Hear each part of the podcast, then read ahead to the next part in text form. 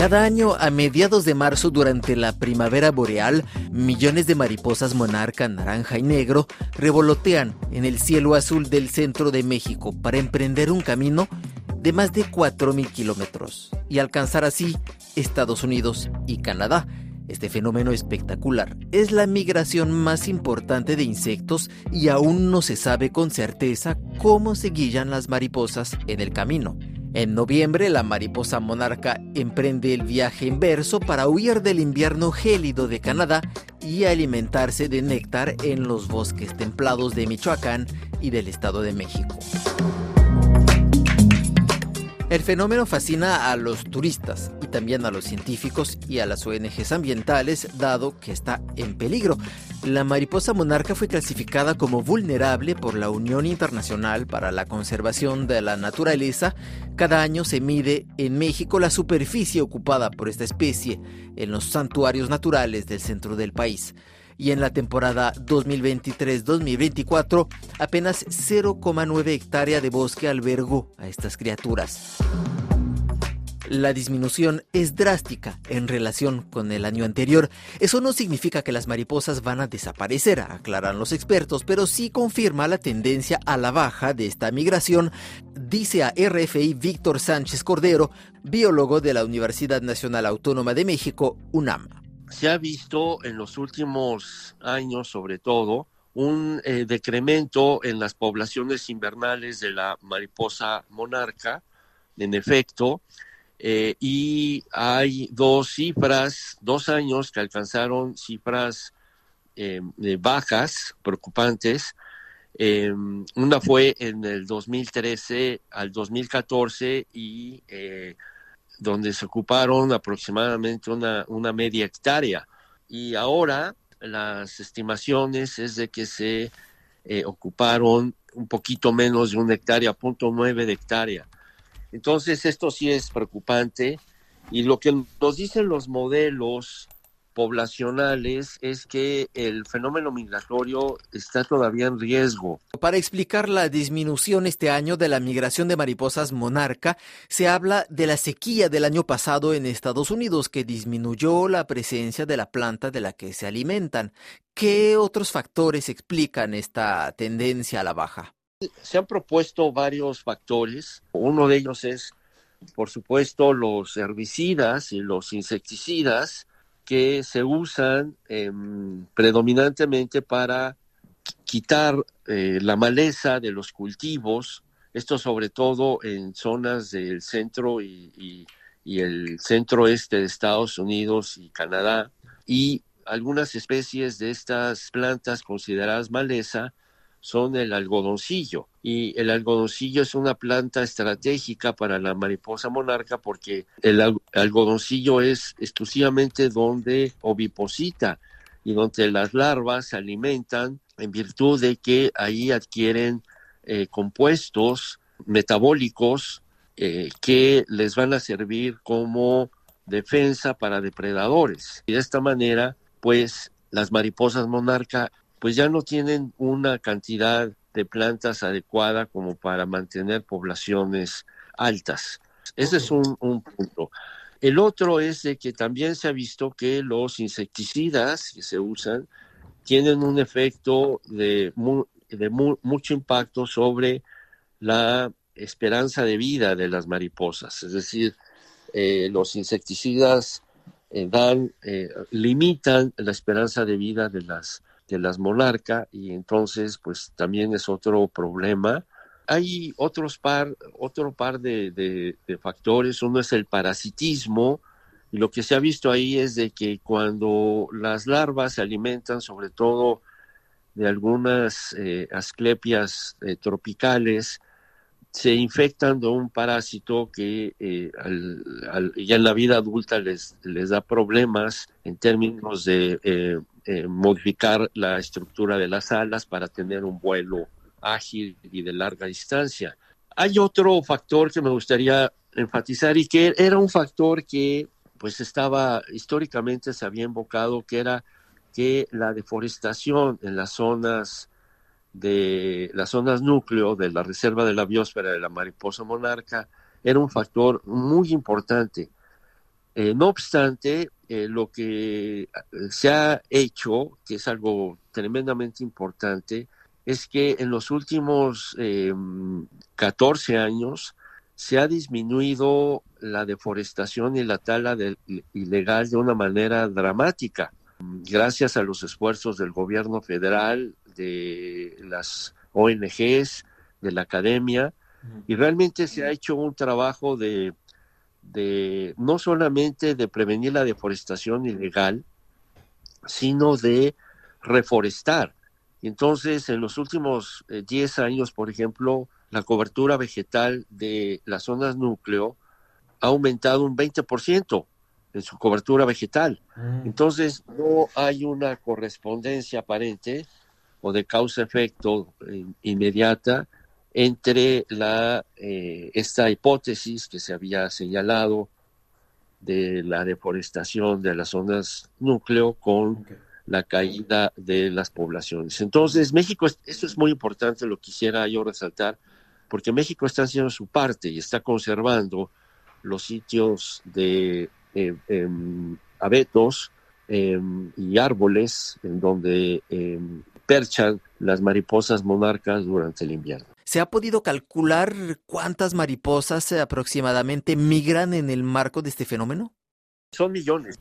Los picos poblacionales que se registraron ya tienen como unos 20 años, 25 años, se estimaba que había eh, en las poblaciones eh, invernales cerca de 400 millones de, individuos, imagínate. Profesor eh, Sánchez Cordero, ¿por qué es importante preservar este fenómeno migratorio? ¿Qué papel cumplen las mariposas eh, en el equilibrio natural? Lo primero que hay que decir es que es un fenómeno biológico, el fenómeno migratorio es un fenómeno biológico de una extraordinaria complejidad. Y ya por ese simple, eh, simple hecho, me parece que el ser humano tiene la obligación de conservar estos procesos ecológicos tan complejos y tan excepcionales que eh, tenemos eh, aquí en, Norteamérica. Ese es un punto.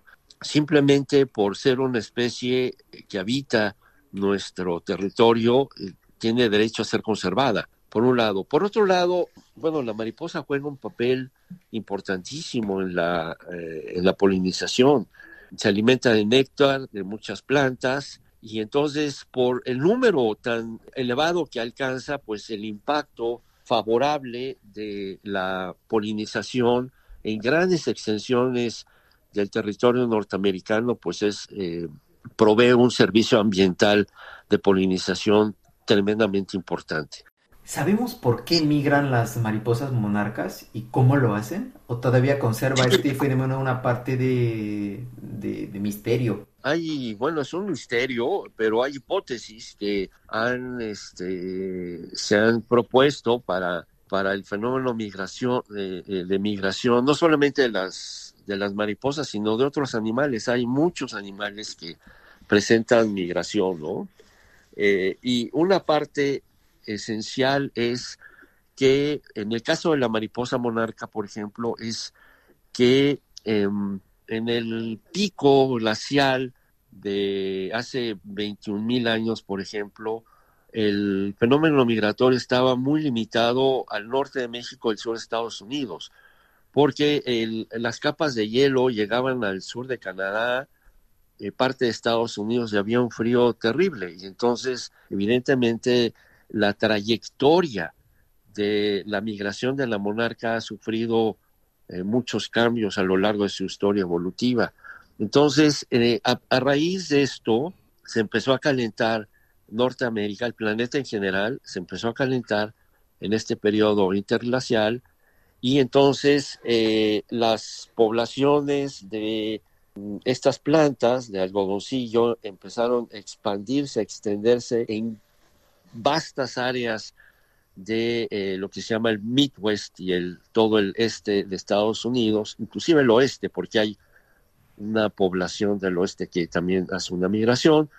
Y entonces eh, las mariposas empezaron a seguir a, esa, a esos movimientos de, de distribución hacia el norte y evidentemente pues establecieron sus poblaciones reproductivas Y cuando el frío, eh, con el invierno en Estados Unidos y Canadá, hicieron ya esta migración a, eh, a México.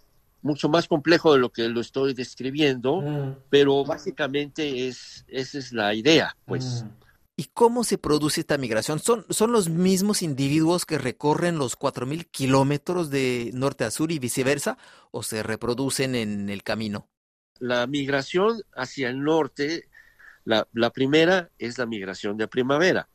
Eh, incluye varias generaciones de eh, mariposas, varias generaciones que establecen poblaciones reproductivas a lo largo de la ruta migratoria cuando van al norte una primera población reproductiva es en el norte de México y en Texas, y ya después las larvas que nacen de esa, de esa, en, esa región suben al norte y hay una segunda y así sucesivamente, ¿no? Mm. Cuando vienen al sur, sea, en la migración de otoño, esa literalmente se la avientan en, pues de, en, varios días paran en el camino a alimentarse, a perchar y a descansar, pero les siguen hasta que no llegan a los sitios invernales, ¿no? Son los mismos individuos que vienen de Estados Unidos, del sur de Canadá, los que llegan a, en la migración de otoño, los que llegan al centro de México. Vuelan bastante rápido, a un par de semanas, y entonces eh, incluye parte de su ciclo de vida, por llamarlo de alguna manera.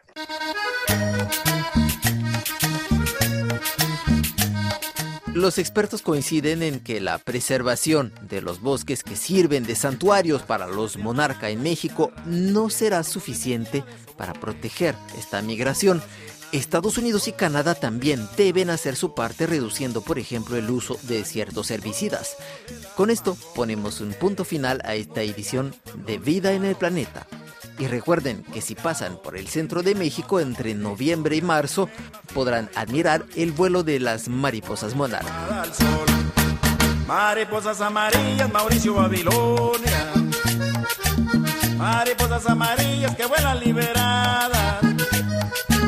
Mariposas amarillas, Mauricio Babilonia. Mariposas amarillas que vuelan liberadas. Sergio el pajarrón.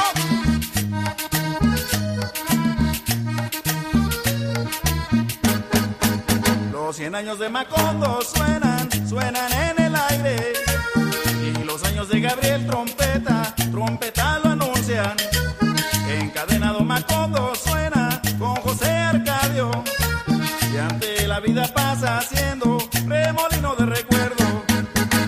tristezas de Aureliano son cuatro, las bellezas de remedios, violines, las pasiones de Amaranta, guitarra, y el embrujo de de oboe. Úrsula, cien años, soledad Macondo. Úrsula, cien años, soledad Macondo. Eres epopeya de un pueblo olvidado, forjado en cien años de amor y de historia eres epopeya de un pueblo olvidado, forjado en cien años de amor y de historia. Me imagino y vuelvo a vivir en mi memoria quemada al sol. Mariposas amarillas, Mauricio Babilonia. Mariposas amarillas que vuelan liberadas. Mariposas amarillas, Mauricio Babilonia mariposas amarillas que vuelan liberadas.